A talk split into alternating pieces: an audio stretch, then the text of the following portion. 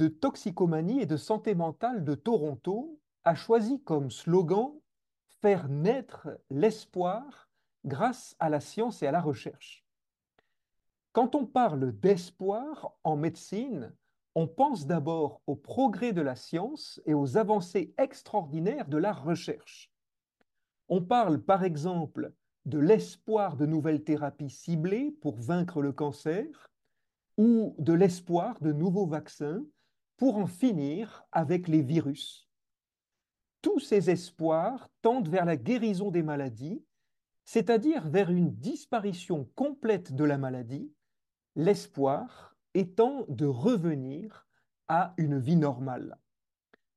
En soins palliatifs, l'espoir est bien différent. Les soins palliatifs, c'est quoi? C'est l'ensemble des soins actifs, interdisciplinaires et globaux dispensés aux patients atteints d'une maladie avec un pronostic réservé. Pour le dire simplement, en soins palliatifs, nous n'avons pas beaucoup de guérisons, pour ne pas dire aucune. Et concrètement, cela veut dire qu'en soins palliatifs, il n'y a plus d'espoir de guérir et qu'il faut même y renoncer. D'ailleurs, les soins palliatifs ne cherchent pas à guérir la maladie, mais veulent prendre soin de la personne malade, soulager ses douleurs et ses inconforts, l'objectif étant le plus grand confort possible, la meilleure qualité de vie possible, par des soins actifs et un accompagnement de la personne malade et de ses proches.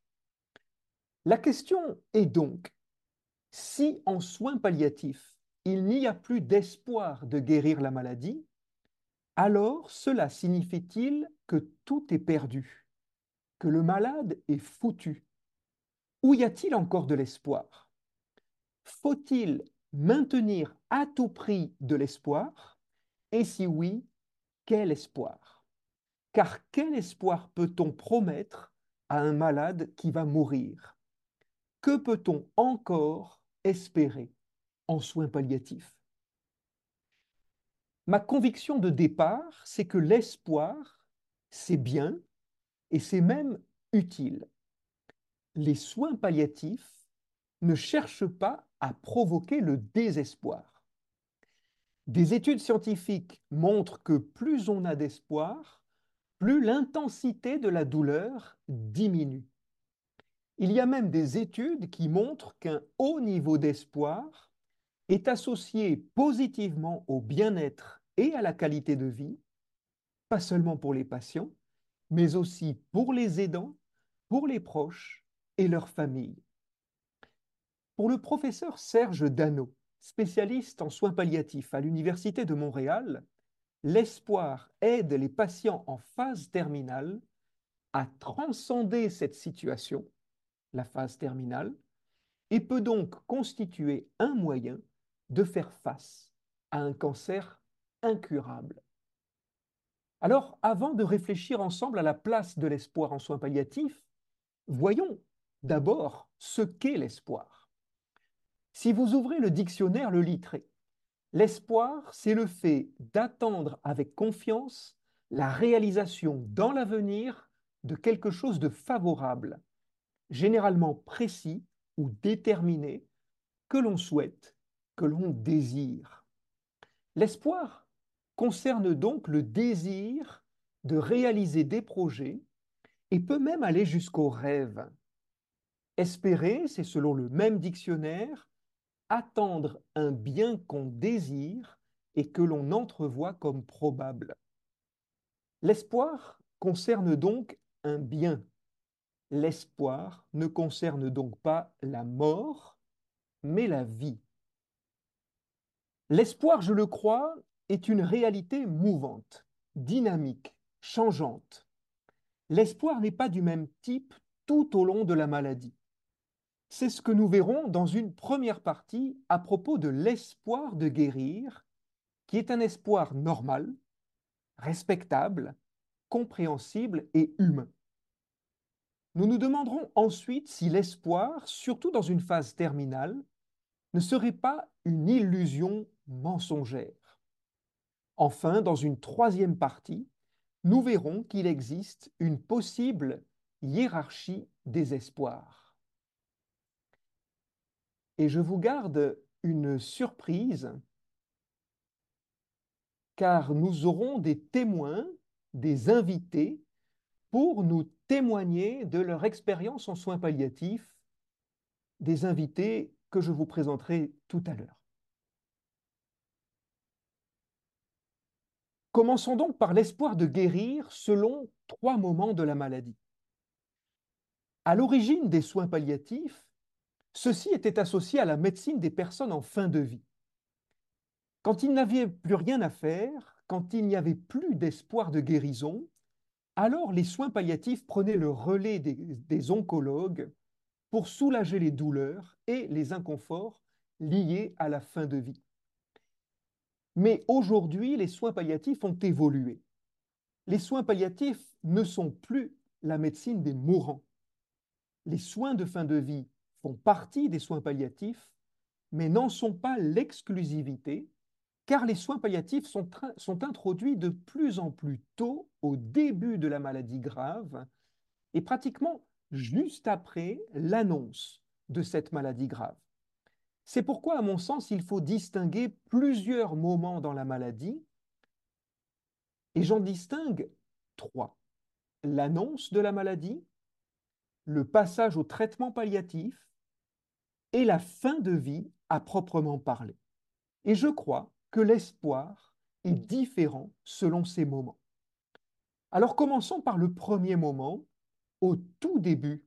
Il y a d'abord l'annonce de la maladie grave, qui provoque nécessairement des émotions fortes, violentes, qui peuvent osciller entre des émotions positives et des émotions négatives. Des émotions négatives, sombres, qui donnent au patient l'envie de faire demi-tour, de revenir en arrière, juste un instant, pour revenir à sa vie d'avant. Ces émotions peuvent être une tristesse, par exemple, car la maladie, comme son nom l'indique, est un mal, un mal ou une maladie. Une colère, une colère face à cette maladie injuste, face à ce mal qui ne peut pas s'éviter et qui s'impose la crainte, la crainte des, traitements curatifs qui sont agressifs avec parfois des effets secondaires délétères.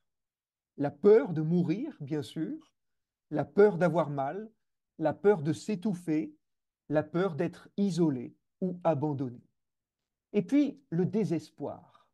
Le désespoir avec l'impression qu'il n'y a plus d'issue.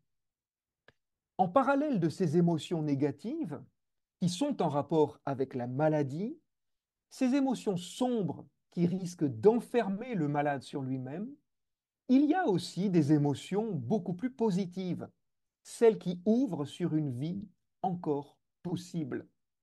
Elles ne sont plus en lien avec la maladie, mais elles sont en lien avec la vie. Il y a l'audace, l'audace d'affronter les traitements et les épreuves pour s'en sortir, pour se sortir de la maladie et se sortir de ce mal.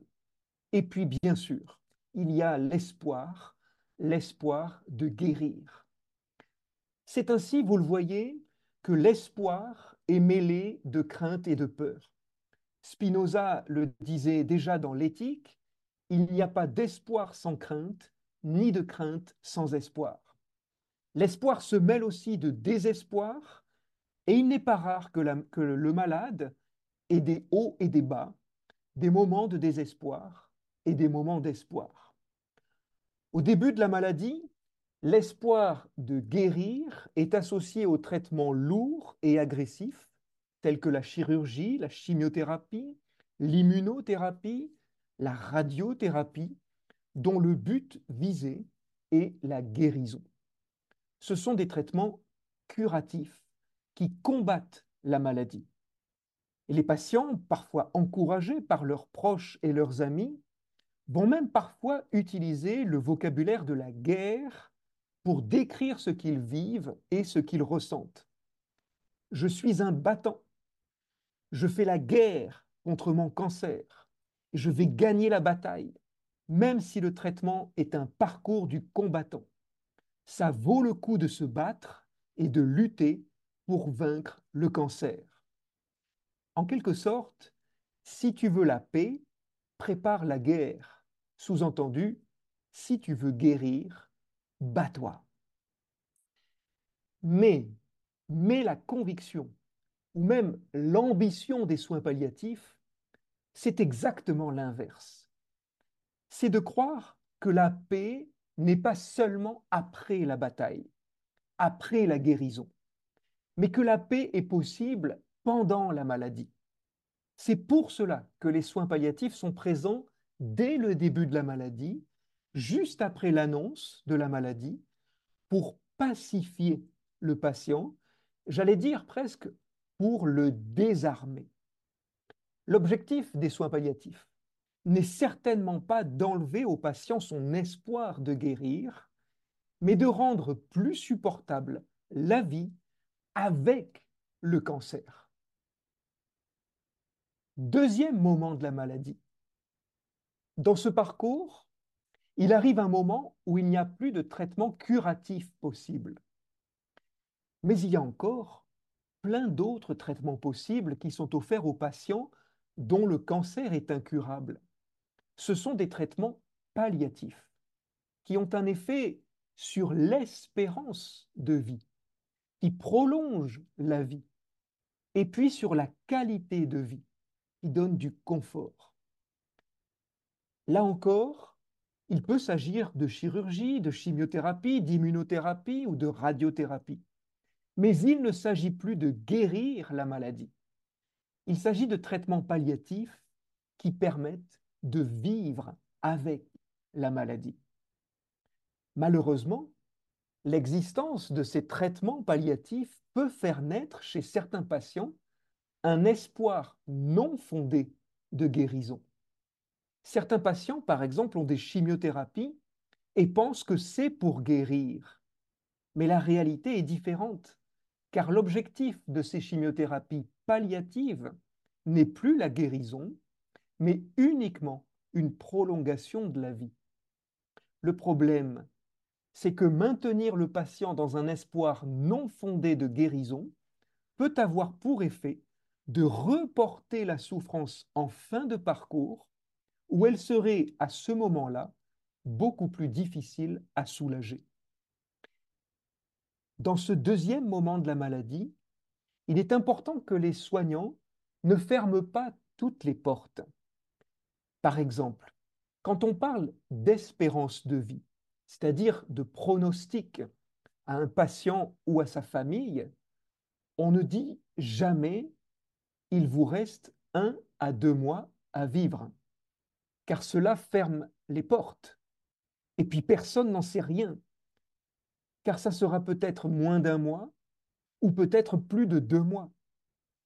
Mais si le soignant dit, il est raisonnable de penser votre vie en termes de semaines ou de mois, mais pas en années, alors cela laisse une porte ouverte.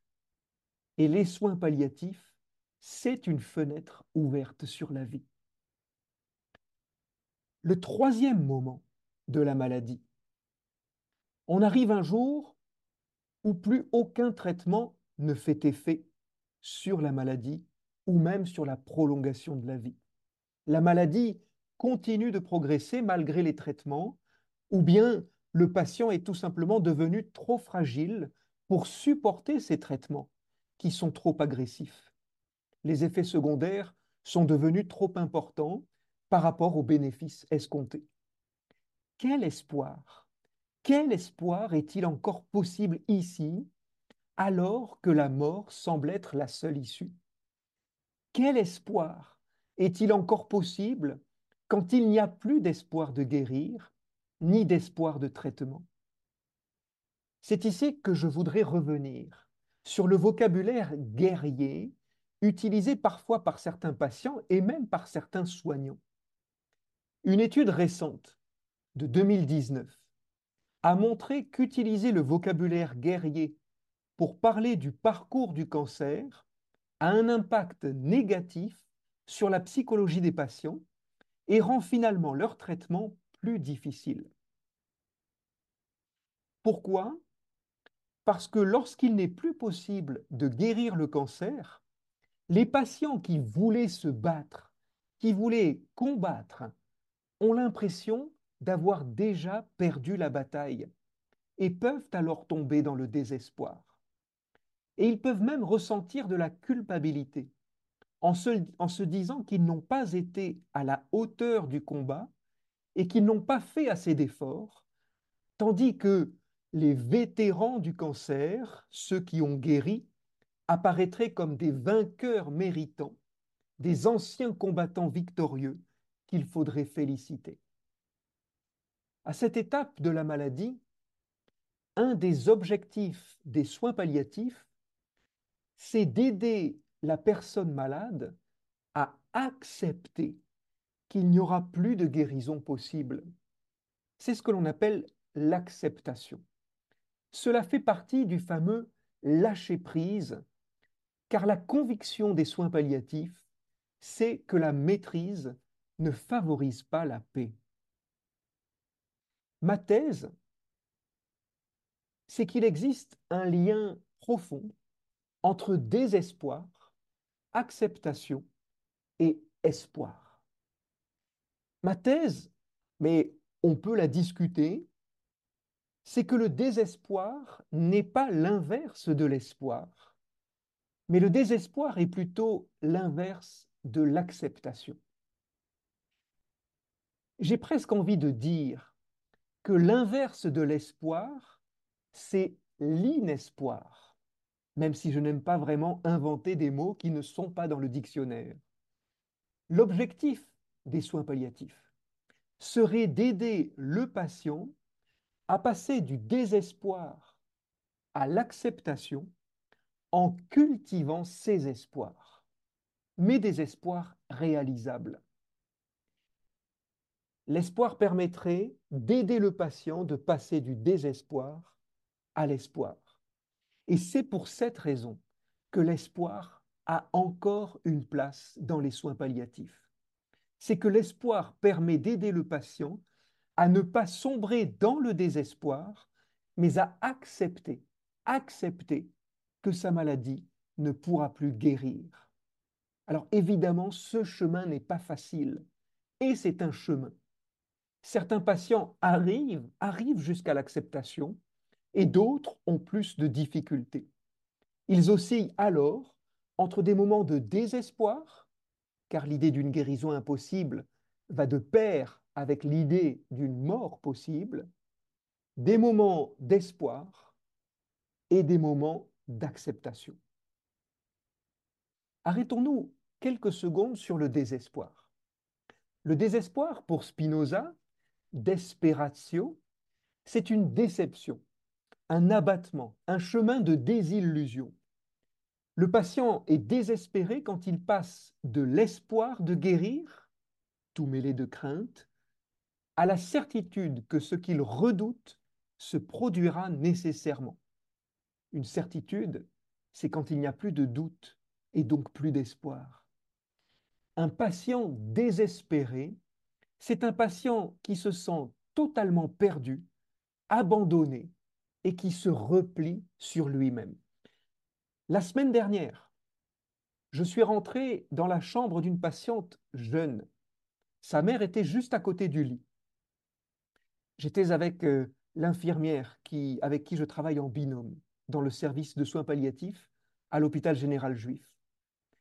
Cette patiente jeune avait un cancer en phase terminale et son oncologue venait juste de lui dire qu'il n'y avait plus aucun traitement possible contre son cancer. Je lui ai dit bonjour, je me suis présenté comme médecin de soins palliatifs, l'infirmière s'est présentée à son tour, mais elle ne m'a pas répondu. Et puis elle m'a dit, je ne veux pas vous parler. Quand je lui ai proposé de parler plutôt à sa mère, elle m'a dit non. Je lui ai alors demandé si je pouvais appeler au téléphone son mari pour parler avec lui, mais elle m'a répondu, je ne veux pas vous parler et je ne veux pas que vous parliez à ma famille. Cette femme était désespéré, seul avec sa douleur, et pourtant sa mère était à ses côtés. Une femme désespérée, un homme désespéré, ce sont des personnes qui n'avancent plus.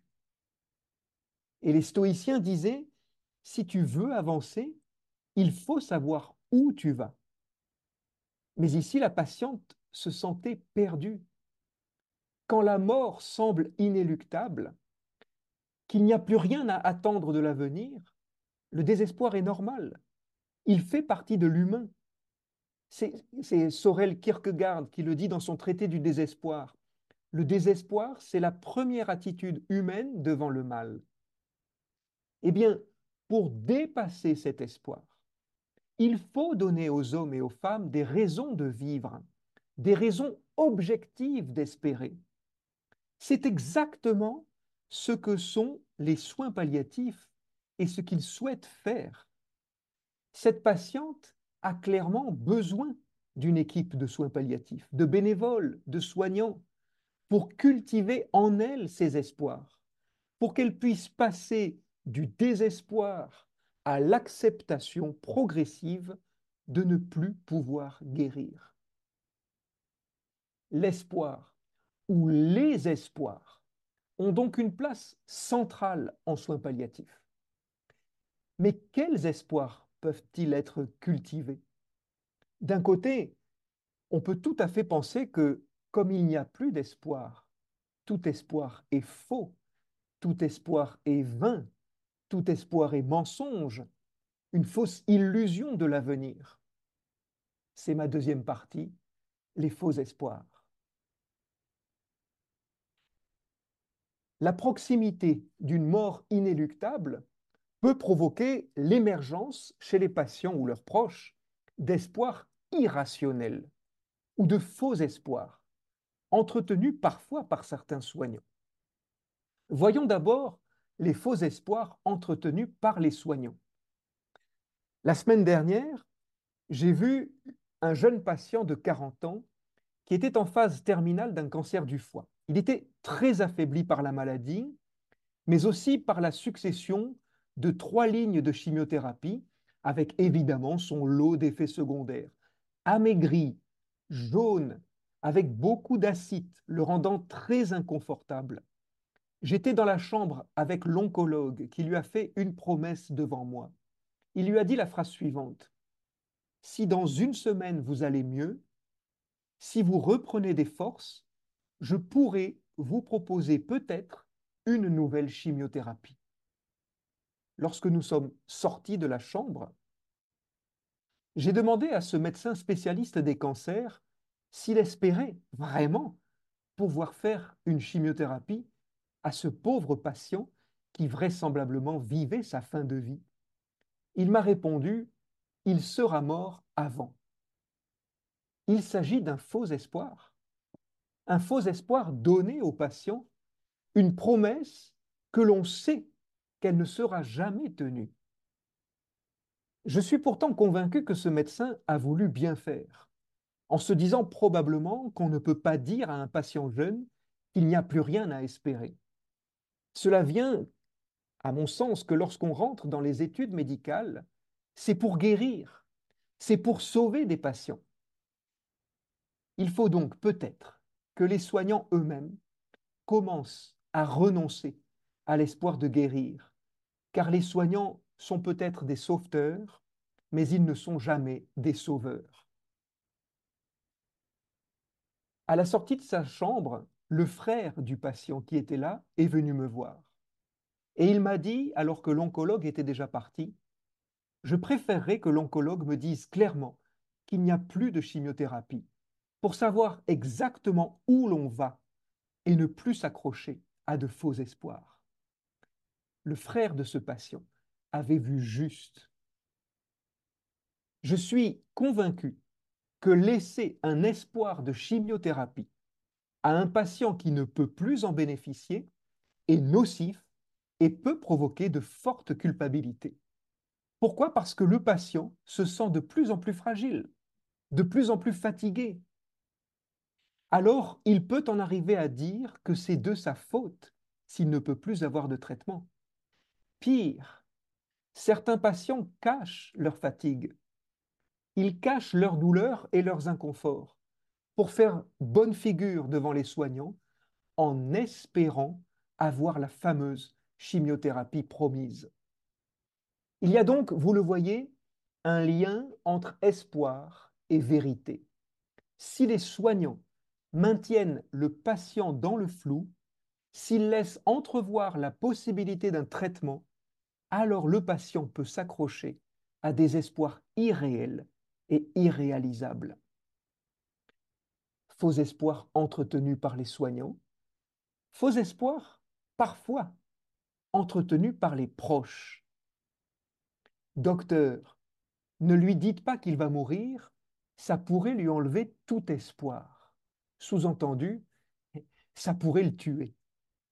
Il est fréquent que les familles ou les proches souhaitent préserver la personne malade en demandant aux soignants de ne pas leur dire toute la vérité, ou même en disant aux malades des contre-vérités, du style vous pourrez reprendre des forces, vous pourrez avoir votre chimiothérapie et vous pourrez guérir. Eh bien, pour se sortir de ces situations inextricables, les soignants doivent prendre énormément de temps pour écouter les proches et les familles et pour comprendre les raisons profondes et souvent cachées de ces demandes. Les soignants sont toujours très attentifs à savoir ce que le patient lui-même a compris de sa maladie, où il en est, ce qu'il a envie de savoir et jusqu'à quel point il a envie de savoir. Et il m'arrive même de demander à certains patients quels sont vos espoirs aujourd'hui Faux espoirs entretenus par les soignants, par les proches, et maintenant les faux espoirs exprimés par les patients. Quand l'information donnée par les soignants aux patients, ce que l'on dit être la vérité, est trop difficile pour qu'ils l'intègrent d'emblée, il arrive que certains patients soient dans une sorte d'espoir illusoire. C'est ce que l'on appelle le déni. Le déni, c'est un mécanisme psychologique d'adaptation qui permet aux patients de continuer à fonctionner. En réalité, il est rare que le patient soit dans un déni complet de la maladie. Il est plutôt dans la dénégation ou le refoulement, c'est-à-dire un déni non pas de la maladie, mais un déni de la mort qui s'en vient. Il sait qu'il va mourir, mais ne croit pas à la mort. Il espère une issue meilleure.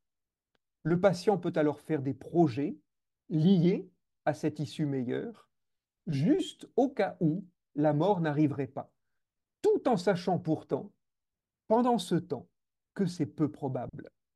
Il y a quelques jours, une femme de 34 ans atteinte d'un cancer pulmonaire stade 4, plurimétastatique, en phase terminale, me disait, les yeux dans les yeux, j'aimerais mourir à la maison.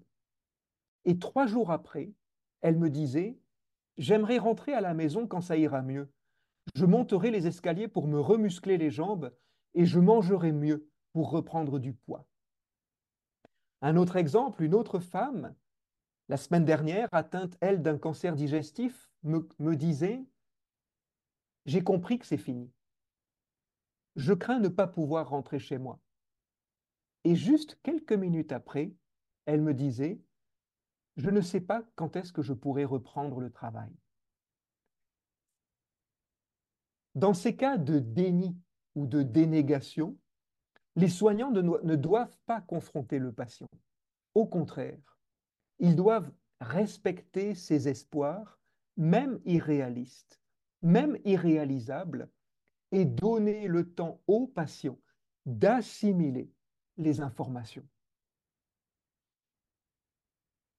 Et maintenant, et cela va peut-être vous surprendre, je voudrais juste, dans une petite parenthèse, me poser la question, le miracle est-il un faux espoir?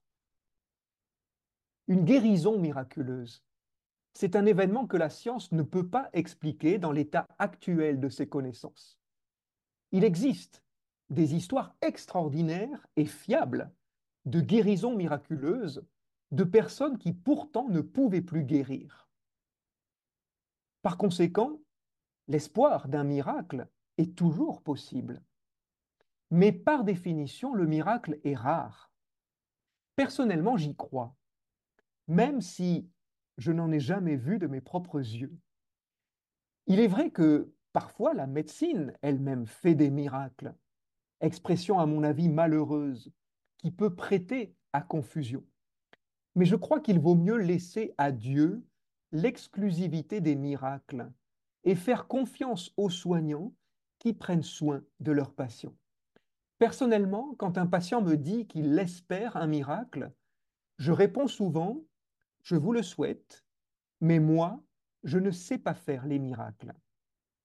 En revanche, il est important de respecter l'espoir de miracle de nos patients, sans chercher à l'entretenir.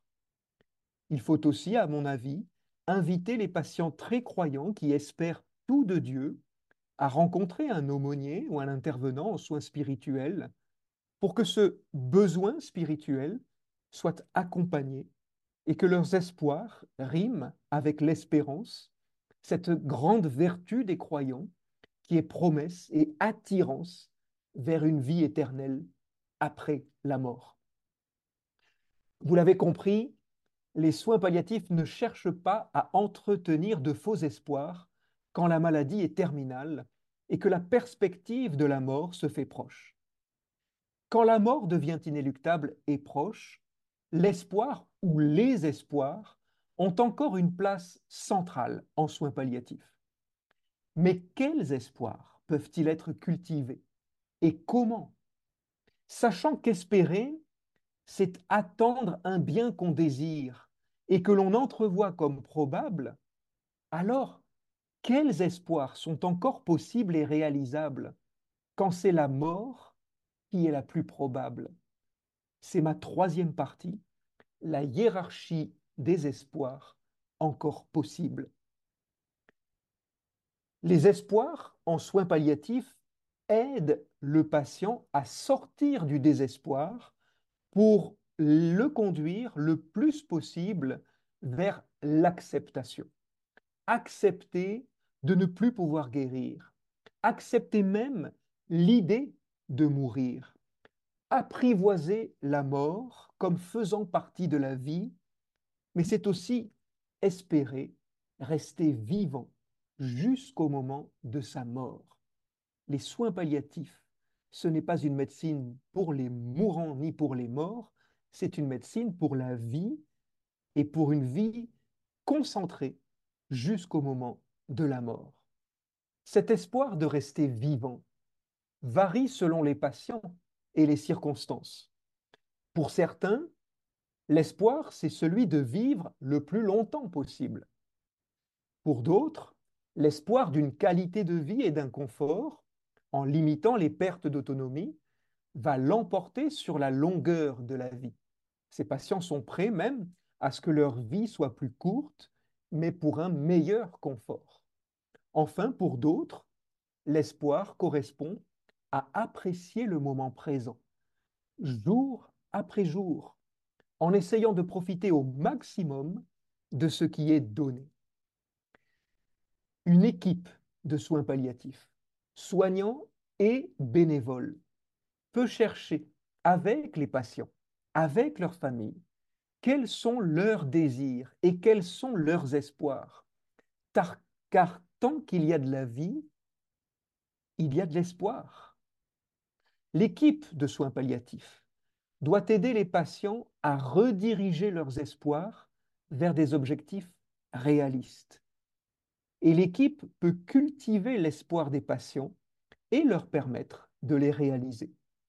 Il est important de souligner ici l'importance des bénévoles dans une équipe de soins palliatifs, car ils ramènent une humanité communicante, une continuité de fraternité, comme le dit le professeur Patrick Vinet, l'ancien doyen de la faculté de médecine de l'Université de Montréal.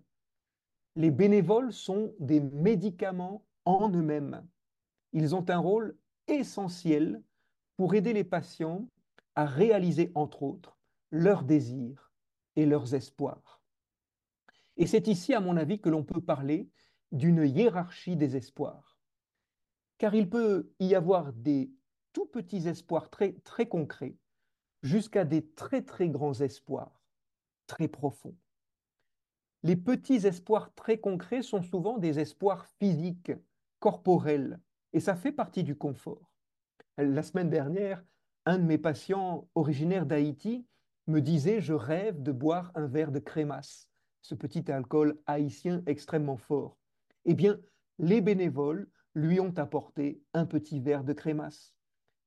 Il voulait ensuite un massage des pieds. Eh bien, une bénévole lui a fait un massage des pieds. Il était déjà au paradis. Certains veulent tout simplement écouter leur musique préférée, leur chanteur préféré. D'autres, tout simplement, manger une crème glacée. Et puis, bien sûr, vous vous en doutez, il y a des espoirs plus importants. Non plus les espoirs physiques, mais les espoirs relationnels. Organiser un anniversaire qui nous tient à cœur. La semaine dernière, une patiente voulait fêter ses 20 ans de mariage avec son mari et ses enfants, avec ses proches et ses amis. D'autres organisent ou veulent organiser tout simplement leur mariage. Et puis, il y a enfin des espoirs très importants et plus profonds, des espoirs relationnels, existentiels, voire spirituels. Revoir sa fille, que l'on n'a pas vue depuis 20 ans, à qui l'on n'a pas parlé, se réconcilier avec sa mère ou avec son père, et puis pour certains patients, renouer une relation avec Dieu et l'espérer. Eh bien, pour illustrer cette hiérarchie des espoirs, je voudrais arrêter ici la théorie de la conférence pour rentrer dans la pratique, dans l'expérience.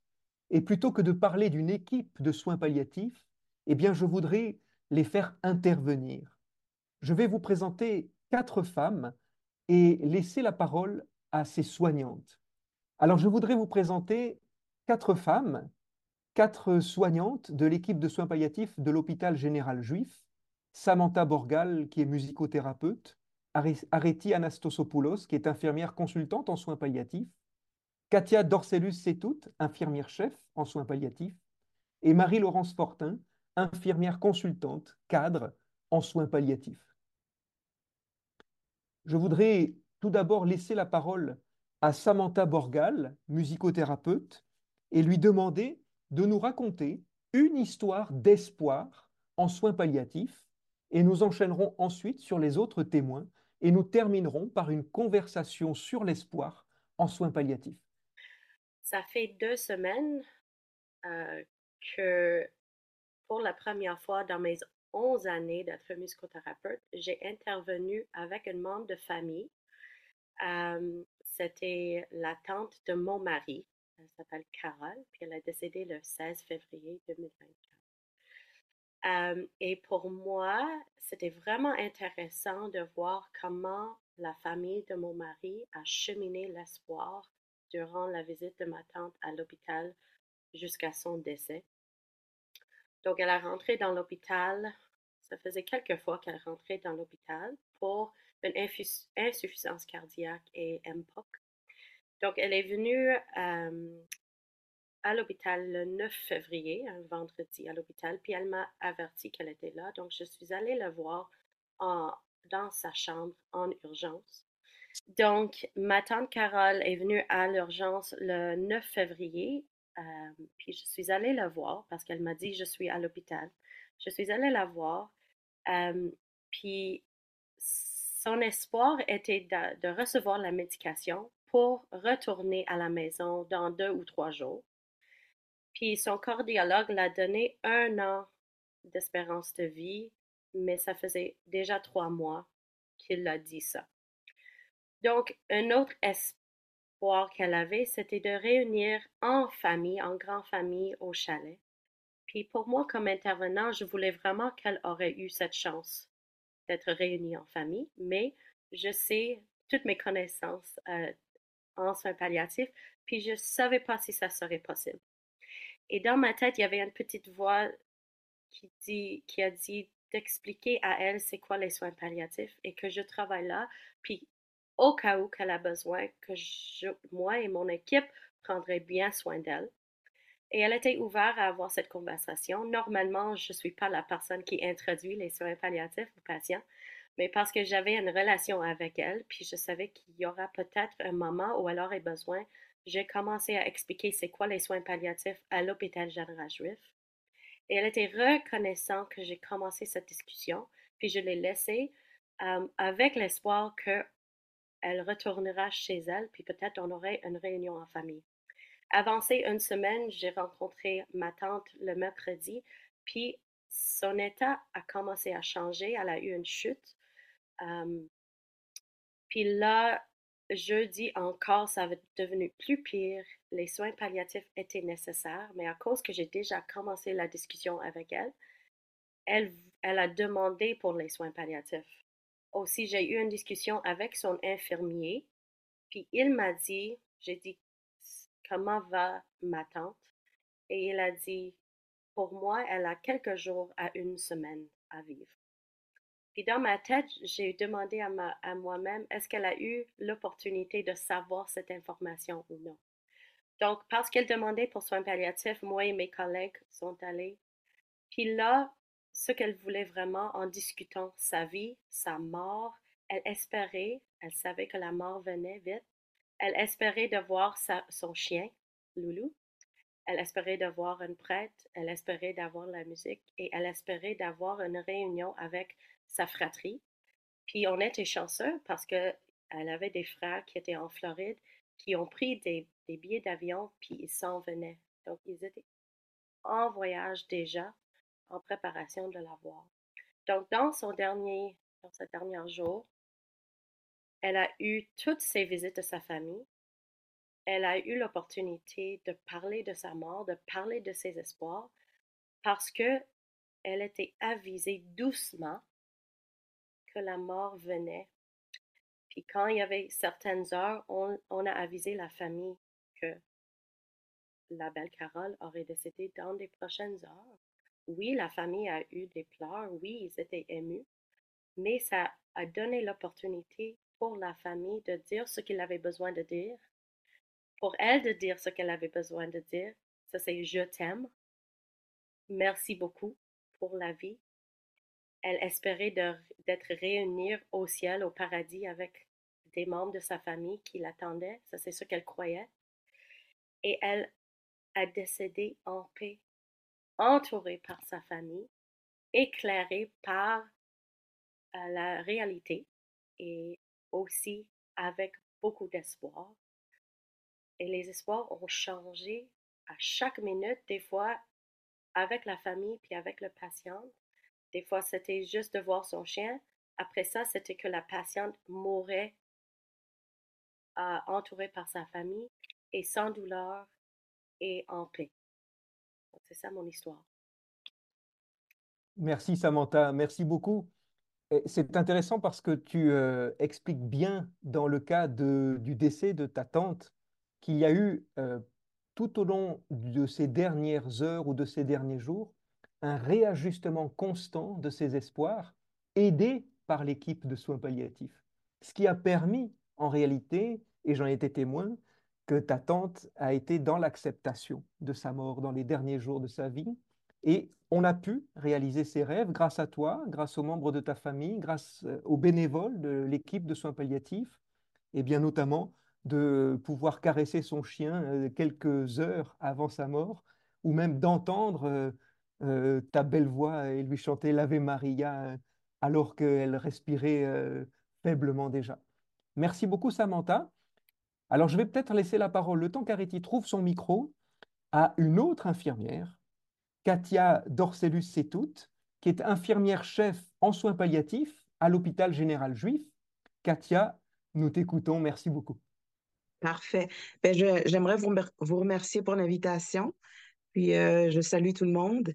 Euh, moi, euh, je vous écoutais au début quand vous aviez dit que l'espoir, c'est comme une sorte de désir, un souhait. Je suis bien d'accord avec vous je veux vous partager une histoire que j'ai vécue il y a plusieurs années.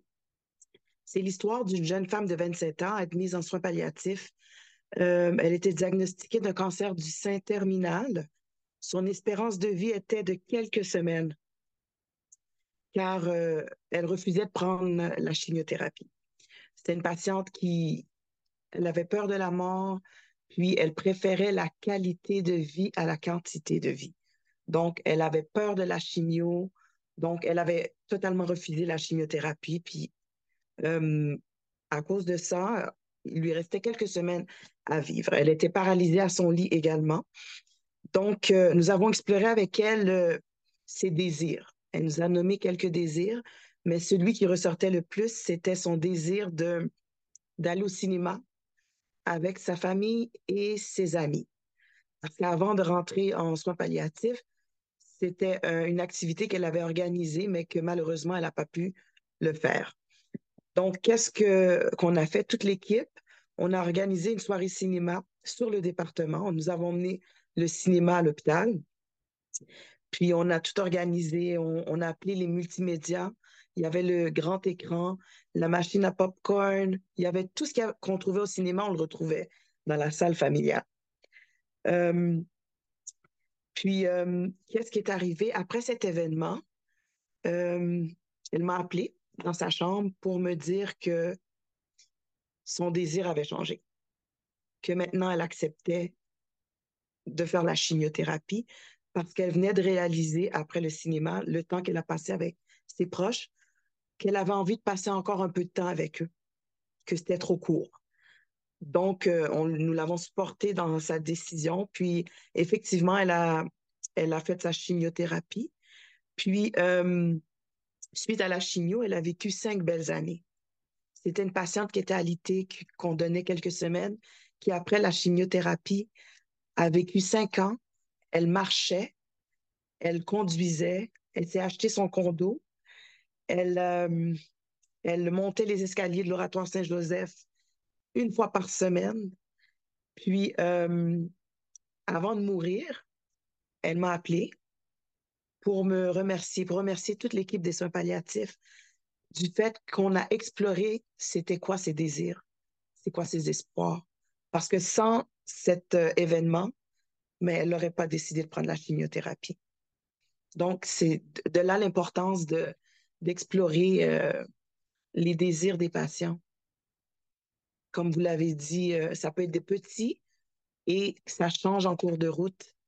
Ça peut être des gros aussi, mais euh, c'est très important. Merci Katia euh, pour cette histoire d'espoir en soins palliatifs. Alors, je vous présente maintenant Areti Anastasopoulos, qui est donc conseillère en soins infirmiers et infirmière consultante en soins palliatifs à l'hôpital général juif. J'ai la joie en fait de travailler avec toutes ces soignantes Hein, parce qu'on forme une seule et même équipe, c'est très important. Et Areti a une expérience de plus de 20 ans en soins palliatifs. Je lui laisse la parole pour raconter une histoire d'espoir en soins palliatifs. Merci Areti. Alors, euh, bonsoir, je m'appelle Areti, je suis l'infirmière euh, sur l'équipe consultante des soins palliatifs. Puis, euh, comme docteur de Gabory a dit, j'ai le plaisir de travailler avec lui assez souvent, puis avec Samantha, Katia et Marie-Laurence je vais vous présenter une histoire d'une patiente que j'ai eu le plaisir de rencontrer il y a à peu près un mois. C'est une, je vais la nommer Madame R. Euh, alors, c'est une patiente âgée de 67 ans qui avait un cancer du sein avec des métastases au foie, au cerveau et aussi des métastases osseuses. Euh, elle a été admise à l'hôpital suite à une détérioration, une faiblesse. Elle avait beaucoup de diarrhée avec des saignements. Et vous pouvez comprendre, avec tous ces symptômes-là, elle, n'arrivait plus à gérer euh, sa maladie à la maison. Elle, est rentrée à, l'urgence de l'hôpital. Elle a été admise sous notre service de soins palliatifs, mais physiquement, elle était sur un département, euh, sur le département de neurologie. Alors, un jour, j'ai reçu un appel de l'assistante infirmière-chef qui m'a dit qu'elle trouvait que la patiente avait l'air un peu triste. Alors, je suis montée la voir. Puis, effectivement, je l'ai trouvée fatiguée, triste et un peu euh, démoralisée, désespérée. C'était quelqu'un qui avait vraiment accepté euh, sa maladie. Elle avait fait son cheminement, euh, puis elle était prête à mourir Puis elle était désespérée parce qu'elle trouvait que mourir, ça prenait beaucoup de temps. Alors, on a commencé notre première conversation. On a adressé certains de ses symptômes physiques. J'ai suggéré certains euh, changements ses médicaments pour la douleur, des pommades pour aider avec les plaies qu'elle avait développées à cause de toutes les diarrhées. Puis elle est ouverte à tout ça. Et après ça, on a commencé à parler euh, de. Je lui ai posé une question qu'est-ce qu'on peut faire de mieux? Ou bien qu'est-ce qu'on peut faire pour. Euh, je voulais lui montrer qu'elle avait encore de la vie à l'intérieur d'elle, qu'elle avait encore une vie à vivre, puis on pouvait euh, améliorer sa qualité de vie. Alors, elle m'a nommé trois choses. une chose, c'était, elle voulait écouter de la musique. Elle adorait la musique classique. La deuxième chose, elle m'avait dit que les petites filles de sa sœur se préparaient à faire un voyage en Grèce, puis elle aurait toujours voulu visiter la Grèce. Moi, je suis grecque, alors j'étais vraiment très contente et très fière de ça.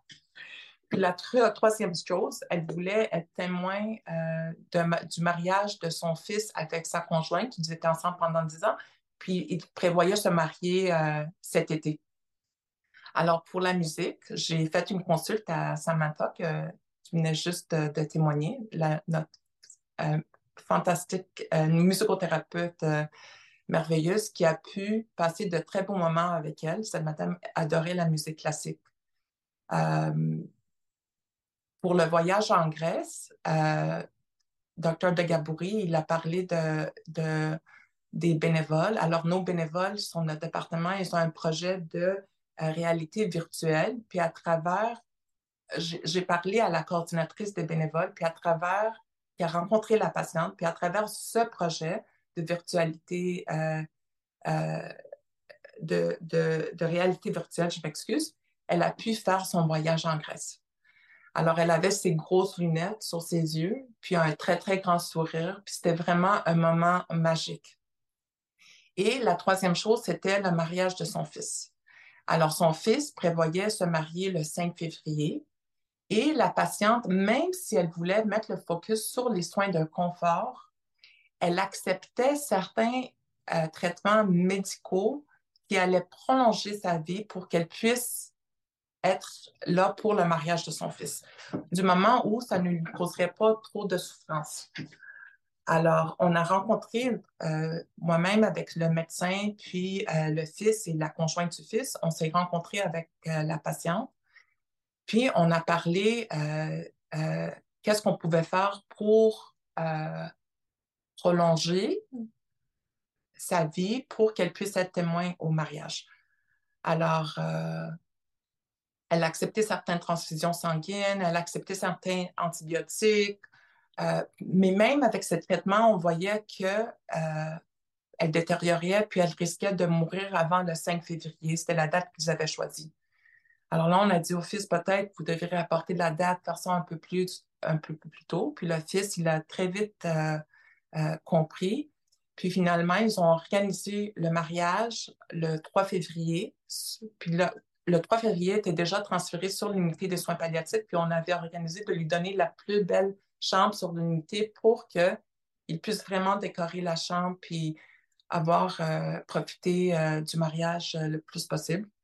Puis le mariage a eu place le 3 février. C'était un moment merveilleux. Puis la patiente est décédée deux jours après, donc le 5 février, qui était vraiment la date originale du mariage de son fils. Alors, à travers euh, les soins palliatifs, puis toutes les conversations qu'on a pu avoir avec, avec le, la patiente et sa famille, on a pu quand même respecter son souhait de ne pas avoir trop d'interventions trop médicales, mais en même temps, on a pu aussi euh, réaliser certains de ses souhaits, certains de, de, de, souhaits qu'elle voulait vraiment accomplir euh, avant qu'elle décède. Alors, c'est ça mon histoire. Merci beaucoup, Areti. C'est trois belles histoires, vous voyez, d'espoir de, en soins palliatifs qui mettent bien en valeur hein, la hiérarchie des espoirs que j'ai essayé de vous expliquer. Des petits espoirs physiques, corporels, euh, des, des, désirs euh, voir son chien, par exemple, jusqu'à des espoirs beaucoup plus profonds et beaucoup plus existentiels avec cette célébration du mariage il y a quelques jours dans l'unité de soins palliatifs de l'hôpital général juif. Je voulais laisser maintenant la parole à notre quatrième témoin, Marie-Laurence Fortin, infirmière consultante cadre en soins palliatifs au CIUS du centre-ouest de l'île de Montréal. Elle peut nous raconter une histoire ou simplement aussi réagir à tout ce que nous avons dit au cours de cette soirée. Marie-Laurence, je te laisse la parole et merci d'être là. Merci, merci Thomas. Est-ce que vous entendez bien? C'est parfait, excellent. OK, parfait. Euh, oui, mais en, en, préparant euh, euh, un petit quelque chose aujourd'hui, en lisant le, sur le sujet, j'ai voulu parler de, de ma mère. parce que ma mère est décédée sur l'unité de soins palliatifs où je travaille et où Areti, Katia, Samantha travaillent. Donc, ben, ça me touche d'en parler avec elle ce soir parce que elles, ont toutes pris soin de ma mère, puis elles ont toutes eu des moments euh, privilégiés avec elle.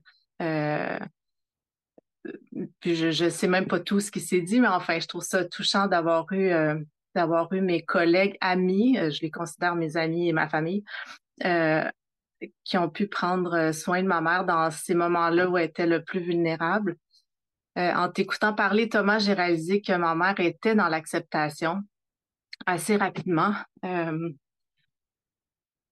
ça ne veut pas dire qu'il n'y avait pas d'émotion, d'angoisse, puis de crainte et de peur, euh, pas du tout. Euh, il y en avait, mais de l'acceptation assez rapidement, ce qui fait qu'elle pouvait avancer, comme tu disais. elle avançait dans le sens que elle travaillait des petites choses à laisser derrière elle, des, des, des, elle voulait s'assurer que je sois bien, puis elle mettait des choses en place pour euh, s'assurer que j'allais être bien. Parce qu'elle s'inquiétait pour mon frère aussi, pour ses sœurs, mais je pense plus pour moi en particulier. Euh, donc, euh, c'est ça. elle préparait son départ, mais on parlait pas de la mort nécessairement. Elle savait que sa maladie était incurable, qu'elle allait mourir. Elle n'a jamais demandé combien de temps qu'il lui restait, puis on ne lui a jamais dit non plus. Euh, aussi sa façon de gérer l'information. Elle voulait pas tout savoir les détails. Elle savait qu'elle était très malade, mais elle voulait pas savoir où étaient positionnés là, toutes les métastases ou les problèmes. Elle voulait pas entendre parler de ça. Euh, c'était pas du déni du tout. Je pense que le temps qui lui restait à vivre, elle voulait le, le passer euh, en, en, rêvant à des choses, justement, en espérant peut-être un retour à la maison, en léguant euh, des conseils ou peu importe, en préparant son départ plutôt qu'en se en pensant à la mort. Donc, elle posait pas trop de questions, euh, je pense, à sa médecin. Euh, euh, mais c'est ça, c'était pas du déni, c'était sa façon de, le vivre. et puis voilà, elle je pense que ce qui l'a aidé, c'est les espoirs que certaines choses allaient s'améliorer, que moi j'allais être bien, par exemple. elle avait aussi un bon sens de l'humour, puis elle était contente de de pas avoir à changer son matelas c'était une tâche qui l'attendait. Et, puis, elle, trouvait que c'était un des aspects positifs, c'est qu'elle n'aurait pas besoin de faire ça. Et l'autre aspect positif, c'est qu'elle n'irait pas euh, en CHSLD. C'est quelque chose qui lui faisait très peur, puis elle se, elle se réjouissait de, ça, un petit peu à la blague, mais bon. Euh, donc, euh, puis, je pense que c'était peut-être pas un de ses espoirs, mais je pense qu'à la fin de sa vie, elle a créé des liens avec des personnes, euh, dont les trois personnes qui sont ici, Katia Areti, Samantha et d'autres aussi. Ça faisait pas partie de ses objectifs, mais je pense que la vie lui a euh, permis ça. Euh, puis ça a été ça a été, je pense, merveilleux pour elle, pour moi, de pouvoir partager ça avec mon équipe puis de sentir qu'elle laissait quelque chose et que je, on dirait que ce, contact-là avec mon équipe lui a permis de voir que j'étais bien entourée, puis ça lui a apporté une certaine paix, je pense, avant de, mourir. Ouais. Donc, euh, voilà, c'est mon petit témoignage. Alors, voilà la question qui revient le plus souvent et euh, euh, de quelqu'un qui nous écoute ce soir, c'est Ma perception, c'est que en soins palliatifs, il faut faire de petites choses, mais avec beaucoup d'amour. Alors la question, c'est ça, c'est quelle est la place de l'amour et son lien avec l'espoir? Est-ce que euh, l'une de vous quatre aurait envie de, dire quelque chose là-dessus? Je peux dire euh, quelque chose. Les, petites choses avec... Euh, parce que des fois, quand je pense qu'on a, peut-être tu l'as déjà dit, quand on pense à l'espoir ou hope, on dit ça en anglais, qu'est-ce qu'on what are we hoping for? On espère de quoi? On pense toujours à des grandes, grandes choses. Puis la réalité que quand quelqu'un est en train de mourir, c'est les petites, les petites choses qui comptent. Alors, euh, euh, quelqu'un qui lui amène son café préféré, quelqu'un qui lui amène un trio euh, du McDonald's, quelqu'un qui amène une couverture, un oreiller de la maison, euh, c'est des actes d'amour, quelque chose qu'on fait parce qu'on aime notre personne, mais qui euh, amène comme beaucoup de joie aussi pour la personne. Puis ils ont, ah, c'est comme, ils sont remplis un peu d'espoir dans, le moment. Je sais pas si je, m'explique bien. c'est très clair. C'est très clair. C'est que, en fait, ce que tu dis bien, c'est que euh, souvent, on se fait des grands rêves, des grands désirs, et, c'est normal parce qu'on a envie de vivre des grands espoirs. Et puis finalement, en soins palliatifs, on essaye de réajuster en permanence les espoirs à ce qui est vraiment réalisable. Mais l'équipe et les bénévoles faisant partie de l'équipe vont mettre beaucoup d'amour et d'application à ce que ces espoirs et ces désirs se réalisent concrètement. Je pense que c'est ça que tu veux dire. En, anglais, on dit des moments de glimmer.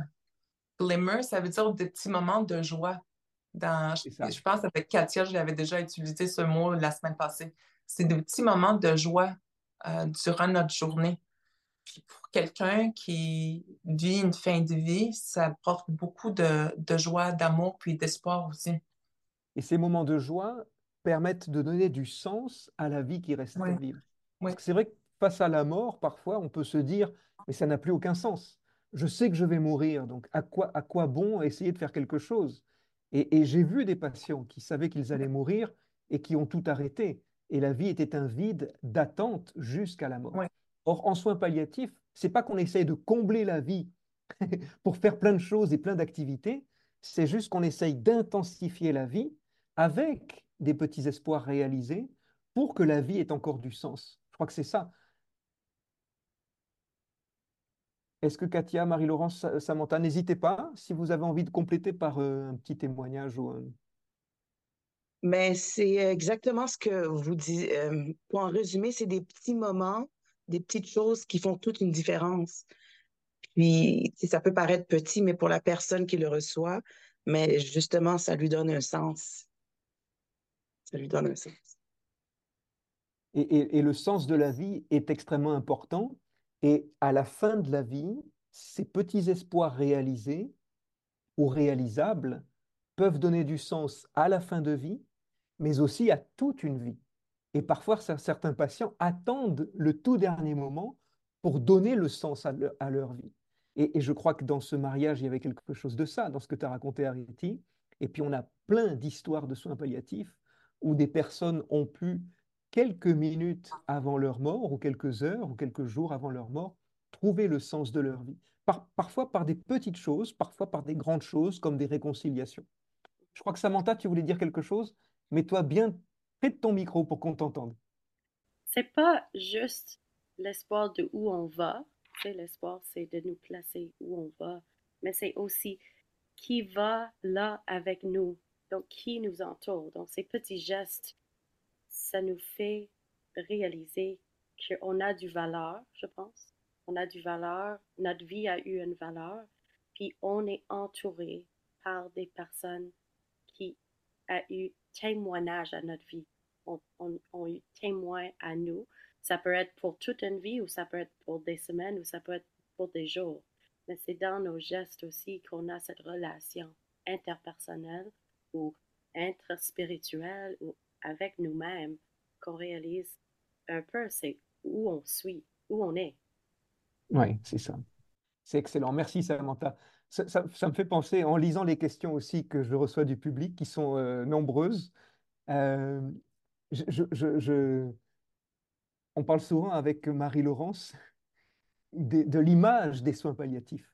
Et souvent, l'image des soins palliatifs qu'on a, c'est une, médecine où il n'y a que des personnes en train de mourir et des médecins qui font des injections de morphine et d'autres qui jouent de la guitare. Et, d'ailleurs, les affiches normales, classiques d'une soirée soins palliatifs, c'est souvent une paire de mains comme ça. Et, et en fait, ça nous agace profondément. Et lorsqu'on fait des affiches pour le CEDEV, on essaye en général de refuser toute affiche avec des paires de mains, de la guitare ou des injections de morphine. Euh, justement parce que les soins palliatifs, c'est une médecine de vie, c'est une médecine pour les vivants. Et il y a énormément de vie et d'espoir parce que c'est associé dans un service de soins palliatifs.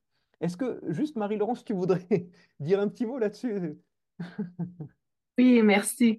Ben oui, c'est ça. C'est souvent perçu comme une médecine d'abandon, les soins palliatifs. Si on arrête des choses.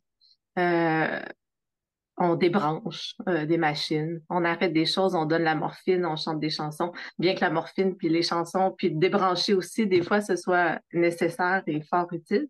Euh, les soins palliatifs, c'est une médecine tellement active.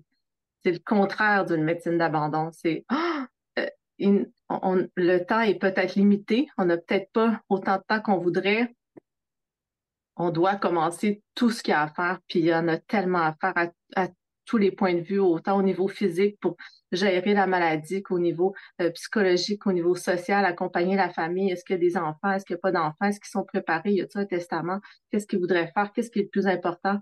Euh, le temps étant précieux, euh, c'est vraiment important qu'on l'utilise de la bonne façon, puis en respect, en lien avec ce que le patient souhaite, euh, puis qu'on lui donne l'opportunité de faire ces choix-là. Euh, quand on n'a pas les discussions, quand on, ignore ou on, est dans les faux espoirs, comme tu présentais un peu plus tôt, ben, on enlève l'opportunité aux gens de décider pour eux, puis de laisser quelque chose, de faire des, des choix significatifs pour eux, de, d'entrer en relation avec des, gens, de, laisser quelque chose. C'est très grave ce, qu'on vole comme temps. Mais bref, euh, les soins palliatifs, c'est une médecine tellement active, ça n'a aucun sens. C'est jour, soir, nuit, puis c'est à tous les niveaux, puis tous les intervenants, puis toute l'équipe, puis même avec une grosse équipe, on, prendrait encore plus de monde tellement il y a des choses à faire. C'est une hmm. médecine très active. C'est ça, on dit souvent que la fin de vie, est un concentré de vie comme le kiwi est un concentré de vitamine C. et, ce concentré de vie dans le temps de la fin, dans le temps du mourir, peut vraiment donner un sens à toute une vie. Ça, c'est la conviction. Alors, j'ai reçu mais, probablement plus de 150 questions, donc je suis absolument débordé. Mais peut-être que je peux vous lire une phrase qui me touche euh, de quelqu'un qui nous écoute, qui dit, Ma mère disait, lorsque le bonheur passe, il faut le saisir en vol, car on ne sait pas s'il reviendra. La vie prend sens avec ses parcelles de bonheur pendant la fin de vie, surtout en fin de vie. Je crois que ça résume parfaitement ce qu'on a dit euh, sur ce concentré de vie qui est possible alors que la mort est inéluctable et qu'elle s'approche inexorablement. Euh, bon, euh, c'est pas mal comme discussion sur l'espoir en soins palliatifs. On a encore cinq petites minutes. Est-ce que euh, moi j'avais envie de vous raconter une histoire. Finalement, je me suis dit mince, je n'ai pas raconté d'histoire. Alors, euh, une histoire d'une patiente qu'on a tous accompagnée en fait. Il y a la semaine dernière. Euh, et je trouvais ça important ce soir de vous présenter une équipe de soins palliatifs. Parce que ce n'est pas un médecin, les soins palliatifs, ce n'est pas une infirmière, ce n'est pas un bénévole, ce n'est pas une, musicothérapeute, c'est tout, le monde ensemble. Et c'est une seule et même équipe qui travaille. En fait, on nous a appelés euh, en soins palliatifs pour voir une patiente assez jeune, 50 ans, un cancer en phase terminale, euh, mais qui était encore en chimiothérapie. Et elle arrive à l'hôpital en occlusion complète, elle ne pouvait plus rien manger, plus rien boire, elle avait un tuyau dans le nez pour éviter d'avoir des nausées. Et euh, lorsque j'ai parlé à cette patiente, elle espérait sa chimiothérapie pour pouvoir ne plus avoir d'occlusion et reprendre la nourriture. Et puis, au cours de nos discussions, elle m'a dit euh, Je sais que je vais mourir de mon cancer, et je pense que je vais vivre environ deux ans, peut-être un petit peu plus. Et lorsque je l'ai entendu me dire qu'elle allait vivre pendant deux ans, euh, je me suis dit, euh, je crois qu'on est loin du compte. Je me le suis dit en moi-même et je me suis dit, il va falloir beaucoup de travail, beaucoup d'écoute en équipe pour arriver à lui faire comprendre euh, que peut-être que le temps va être plus court, que le temps de la fin sera plus court. Et elle m'a dit, j'ai deux désirs, deux espoirs à réaliser avant de mourir. Premièrement, célébrer mes 20 ans de mariage avec tous mes amis et mes proches. Et mon mariage, c'est au mois de juin. Et deuxième espoir, faire un voyage en Grèce, mon dernier voyage, avec toute ma famille. Décidément, la Grèce, euh, c'est important. Alors, euh, je me suis dit, euh, ça va être compliqué pour le voyage en Grèce, à moins qu'on utilise la réalité virtuelle, comme Areti vous l'a décrite. Ce qui serait possible, c'est peut-être l'anniversaire de mariage, si on avance la date d'anniversaire, ce que l'on peut faire en soins palliatifs. On change les dates d'anniversaire, ce n'est pas un problème. Et puis, finalement, euh, en l'écoutant, en parlant, en lui expliquant aussi, euh, cette femme a progressé dans sa compréhension de la maladie et dans sa compréhension du temps qui lui restait à vivre. Et notamment, moi, je suis allé chercher l'oncologue et j'ai dit à l'oncologue, vous devez lui dire qu'elle n'aura plus de chimiothérapie. Non pas parce qu'elle est punie, non pas parce que euh, on ne peut pas en faire, c'est que la patiente est trop fatiguée, trop fragile, que les chimiothérapies sont contre-indiquées, que ce n'est plus possible d'en faire. Mais j'ai demandé à l'oncologue d'être très clair. Et l'oncologue a été très clair en disant, Madame, vous n'aurez plus de chimiothérapie, vous n'aurez plus de traitement ni curatif ni palliatif. Maintenant, ce sont les soins palliatifs. Et puis, finalement, en discutant, jour après jour, j'ai euh, compris qu'elle avait une famille avec des jeunes enfants. Et puis, on a demandé euh, à les rencontrer avec l'équipe. Et puis on a mis euh, au courant les enfants de la situation. La patiente a progressé elle aussi, finalement, pour comprendre que sa vie n'allait durer que quelques jours ou quelques semaines, possiblement.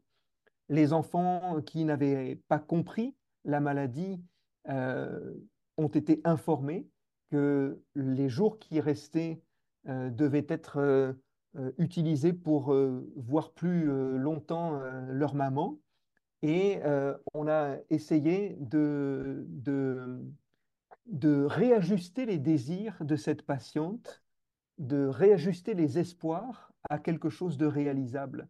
Et finalement, euh, il n'y a jamais eu de voyage en Grèce, il n'y a même pas eu de réalité virtuelle, on n'a même pas euh, fêté l'anniversaire de mariage, mais simplement la rencontre de cette famille, de ses enfants, de ce mari, avec la patiente autour du lit, où la patiente a expliqué à ses enfants qu'il était important que l'on parle tous ensemble sur la réalité de sa mort possible et prochaine, eh bien, cela a probablement été la réalisation de ses désirs, c'est-à-dire d'informer paisiblement la famille de la mort prochaine de leur mère.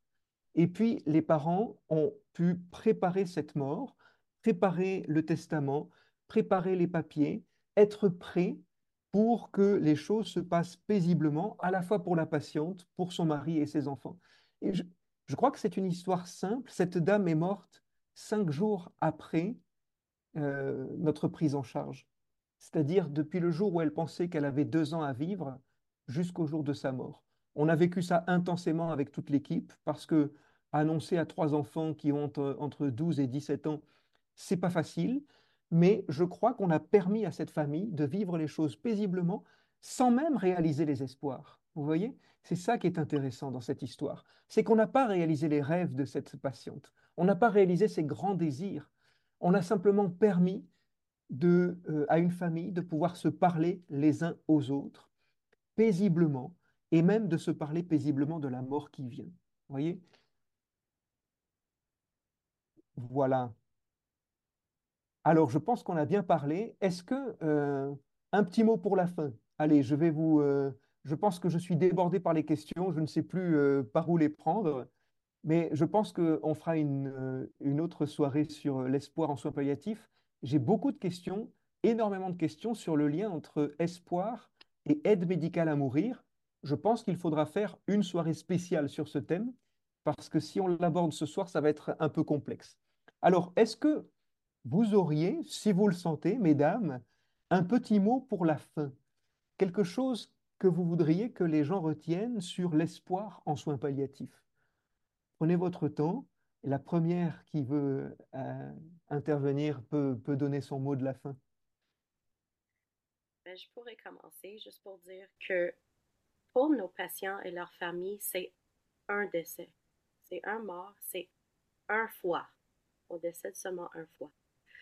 Nous, comme intervenants, comme équipe, on, a témoigné on a accompagné beaucoup de gens à la mort. Donc, on voit qu'est-ce qui se passe quand on ne dit pas la vérité ou qu'est-ce qu'on fait. On, sait euh, nos limites, on sait ce qu'on peut faire. Donc, on est là pour aider les gens à avoir le meilleur décès qu'on peut faciliter dans nos, dans nos connaissances et dans ce qui est possible. Oui, merci Samantha. Merci beaucoup pour ce mot de la fin. Moi, je vais dire que peut-être l'espoir en, en, en, soins palliatifs, peut-être le mot peut avoir sa propre définition. L'espoir en soins palliatifs. Euh, c'est quelque chose de complètement différent que je ne savais pas avant que je commence à travailler en soins palliatifs. Mais il y a beaucoup d'espoir, un espoir différent, mais c'est quand même l'espoir. Puis euh, il y a beaucoup de vie aussi euh, sur l'unité de soins palliatifs. On est en train de d'honorer la vie des personnes, puis vraiment de, de pouvoir leur offrir euh, leurs souhaits, euh, grands ou petits. Merci beaucoup. On rit, beaucoup hein, sur l'unité. Ça, c'est vrai. On, rit beaucoup sur l'unité. Il y a beaucoup, on, on a beaucoup de vie. Il y a beaucoup de vie. C'est vrai. Merci beaucoup, Areti. Merci. Moi, c'est un petit peu en lien avec ce que Areti vient de dire. Euh, souvent, on a l'idée que quand on va perdre notre autonomie, qu'on va devenir malade, dépendant, qu'on sera plus capable de se lever, de faire les choses par nous-mêmes, euh, la vie va être horrible. Euh, c'est la pire, pire chose qui puisse nous arriver. Mais ce que j'ai vu beaucoup, c'est euh, c'est surprenant comment dans cette vulnérabilité-là, il y a des liens qui se créent puis avec des gens qu'on ne pourrait pas s'attendre, des soignants ben, enfin, euh, comme citoyen, on s'attend pas, on n'espère pas créer des liens avec un soignant plus tard quand on sera malade, euh, mais euh, enfin pas nécessairement. Mais je vois que ça arrive beaucoup. puis ce, ce, lien-là avec les soignants, avec d'autres humains, en fait, n'importe quel humain qui entre en relation avec nous, puis qui nous fait sentir encore important, encore vivant, même si on est euh, on a de la difficulté à marcher, puis on n'est plus euh, comme on était quand on était en santé. Euh, ce lien-là, c'est très beau. Puis ces belles choses-là, puis ces beaux liens-là qui arrivent jusqu'à la toute fin. Il y a encore du beau, il y a encore à apprendre, il y a encore des choses qu'on développe puis qu'on crée jusqu'à la jusqu'à la toute fin. Merci beaucoup, Marie-Laurence. Merci infiniment. Pour finir, dans le fond, c'est juste que j'aimerais euh, redire qu'est-ce que vous avez dit en résumé. Euh, souvent, on pense que le désespoir, le contraire, justement, c'est l'espoir. Euh, puis vous l'avez bien défini. c'est le désespoir, oui, il existe, mais avec l'espoir, l'espoir aide à, atteindre l'acceptation. Donc, c'est ça la philosophie des soins palliatifs c'est des petits désirs, des petits souhaits qui vont permettre à chacun des patients et familles d'atteindre un, peu l'acceptation. Je ne dis pas peut-être pas à 100% mais euh, c'est d'atteindre une certaine acceptation avant de mourir. Merci beaucoup, Katia. Tu euh, conclus parfaitement cette soirée. Euh, quelqu'un dans les questions, là, juste témoigne en disant tout à fait Arrêti a raison. C'est euh, ah, l'espoir en, soins palliatifs, c'est honorer la vie. Eh bien, moi, je voudrais honorer ces quatre femmes euh, soignantes qui euh, font leur métier avec passion et fidélité, et puis les remercier du fond du cœur, d'une part d'avoir la gentillesse de travailler aussi avec moi. Et puis, d'autre part, la gentillesse d'avoir accepté mon invitation à témoigner ce soir. Il me paraissait important que l'espoir en soins palliatifs ne soit pas simplement une théorie exposée par un éthicien, même s'il est médecin, mais surtout par une équipe de soins palliatifs qui exerce les soins palliatifs dans l'espoir de le faire le, du mieux possible. Alors merci infiniment euh, Samantha Borgal, euh, Areti Anastasopoulos, Katia Dorcelus Setout et Marie-Laurence Fortin. Merci infiniment.